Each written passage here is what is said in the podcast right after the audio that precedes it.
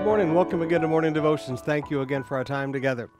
As we go through the Sermon on the Mount, Jesus challenges people's thinking very strongly. Jesus was an extremely confrontational preacher. He goes through a series of seven things where he said, You've heard it said, but I say. You've heard it said, but I say. He challenged them that they had been taught wrong all their lives in the synagogue. But I want to walk just ahead of that a little bit to chapter 5, verse 17. He said, Do not think, he, he challenges their thinking. That's very confrontational. He said, Do not think I've come to abolish the law of the prophets. I've not come to abolish them, but to fulfill them. For truly I say to you, until heaven and earth pass away, not a iota, not a dot will pass from the law until all is accomplished. Therefore, all right, he says, Now listen, you need to understand. The purpose of my life is to fulfill the law. The purpose of my ministry is to fulfill the law. Jesus took the curse of the law. He fulfilled the law. Now he said, therefore, because the purpose of my life and ministry is to fulfill the law, therefore, whoever relaxes one of the least of these commandments and teaches others to do the same will be called least in the kingdom of heaven. Whoever relaxes the least of one of these commandments. It is amazing to me how people no longer want to stand for what the Bible says.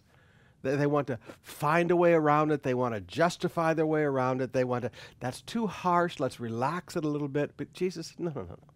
It's not your job to relax what God has said. It is your job to live what God has said.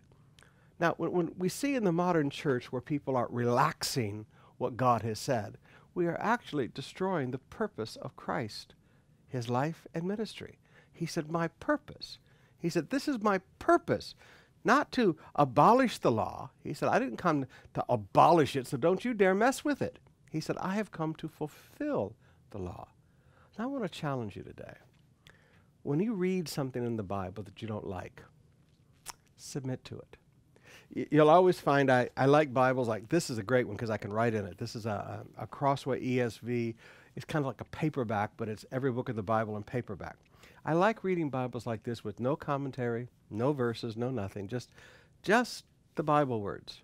And the reason for that is when I read the Bible, unlike any other book, and I've got 5,000 plus of them, when I read another book, I'm reading it critically. Is this right? Is this wrong? When I read the Bible, my heart is completely postured in submission. Whatever this says, I may not understand it, but whatever this says is right. Period. That is my heart toward the Word of God. It is never my job to, well, you know, I like these people and it seems a little harsh, so I'm going to relax what God has said. We just obey what God has said.